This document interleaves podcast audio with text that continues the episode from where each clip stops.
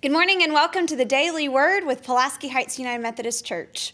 My name is Kathleen McMurray and I'm one of the pastors here, and I am so thankful to be with you in this time of devotion on today, the last day of August. Where does time go? It is August 31st, and it is such a joy to be with you. Our scripture for today comes from Deuteronomy chapter 4, verses 15 through 20. So I invite you to receive these words with me today. You saw no form of any kind the day the Lord spoke to you at Horeb out of the fire. Therefore, watch yourselves very carefully, so that you do not become corrupt and make for yourselves an idol an image of any shape, whether formed like a man or a woman, or like an animal on earth, or any bird that flies in the air, or like any creature that moves along the ground, or any fish in the waters below. And when you look up to the sky and see the sun, the moon, and the stars, all the heavenly array, do not be enticed into bowing down to them and worshiping things the Lord your God has apportioned to all the nations under heaven. But as for you, the Lord took you and brought you out of the iron smelting furnace, out of Egypt, to be the people of his inheritance as you now are. When we think of idols, we often think of the images like those mentioned here, right? Images of men and women. We think of the golden calf in the story of the Exodus. But what I believe the words uh, of God is, are trying to teach us here. Um, these words from Deuteronomy are trying to teach us here is that anything can become an idol.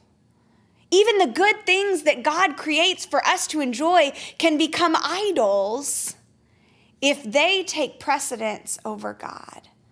If they cause us to forget who God is and who we are as God's people.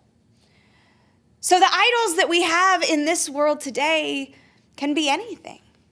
Can be our iPhone, can be social media, uh, can be the pool, can be our work, can be money, can be even friends. If whatever we are experiencing takes a higher priority than God, if it becomes worthy of our worship, if that becomes what we are aiming towards in life, then it becomes an idol. And then we are forgetting our identity.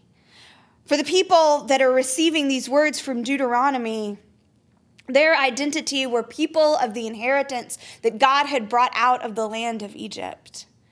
For us, that is our inheritance as well.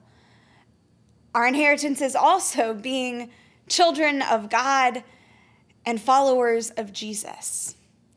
And so, if there's anything that takes precedent over that, anything that causes us to forget that, then we are making an idol and we are missing the mark. So, I want you to think today as you are going through your day about all that you experience, about your priorities, about where you are focusing your life, your mind, your time, your energy, your money and see if those things align with your identity as a child of God and a follower of Jesus. Think about that. You might just learn something. Have a great day, and we'll see you again tomorrow.